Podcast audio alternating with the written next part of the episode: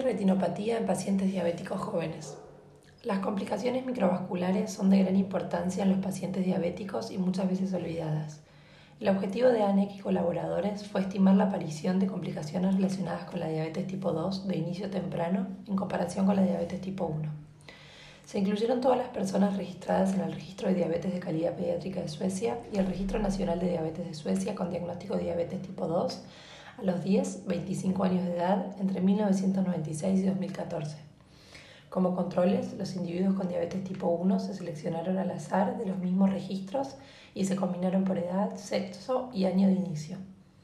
En cuanto a los resultados, de los adolescentes con diabetes tipo 2 en el registro pediátrico, el 7.7 tenía microalbuminuria y el 24.6 tenía signos de retinopatía 5 años después del diagnóstico mientras que los adolescentes con diabetes tipo 1, el 3.8% tenía microalbuminuria y el 19.2% tenían retinopatía.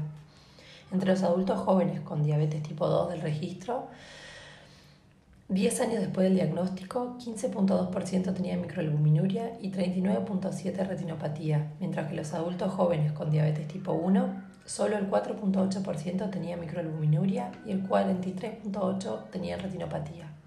Después del ajuste por los factores de riesgo establecidos, medidos a largo del tiempo, en toda la cohorte combinada, los individuos con diabetes tipo 2 tenían un riesgo significativamente mayor de microalbuminuria con una razón de riesgo de 3.32 y retinopatía con una razón de riesgo de 1.17.